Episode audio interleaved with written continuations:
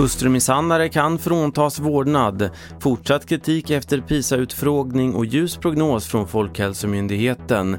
Ja, TV4-nyheterna börjar med att berätta att riksdagen under eftermiddagen har debatterat om mäns våld mot kvinnor och i den presenterade justitieminister Morgan Johansson ett förslag om att män som slagit sin partner kan fråntas rätten till umgänge med sina barn. Min inställning är att ett barn ska inte behöva träffa sin förövare. Sen får denna förövare vara pappa hur mycket han vill. Det är barnets bästa som alltid ska gälla. Vårdbolaget Attendos vd Martin Tiveus lämnar tillbaka den bonus han fick förra året. Det berättar han för TT. Beskedet kommer efter Aftonbladets avslöjande om att företagets högsta ledning tagit ut miljonbonusar trots att företaget fått statligt coronastöd.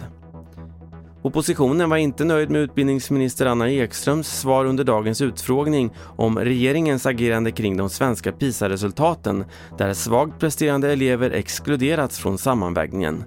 Moderaternas utbildningspolitiska talesperson Kristina Axén Olin. Hon borde ha bett om ursäkt och medgett att de hade information på departementet och även att ministern hade fått informationen om att vi hade en alldeles för stor exkludering och då borde vi helt enkelt inte räkna PISA i fortsättningen. Och så här kommenterar Anna Ekström. De svar jag har fått har gjort att jag har kunnat förlita mig på att eh, PISA-undersökningens resultat står sig och att exkluderingarna har följt regelverket. Det har Skolverket försäkrat och det har också OECD försäkrat. Sist om att över en miljon svenskar nu har haft covid-19 och på grund av vaccinationer beräknas en fjärdedel av befolkningen ha antikroppar. Det meddelar Folkhälsomyndigheten som idag också gav en ljus prognos inför sommaren om folk fortsätter att vaccinera sig och hålla sig till restriktionerna. Det sa myndighetens generaldirektör Johan Karlsson.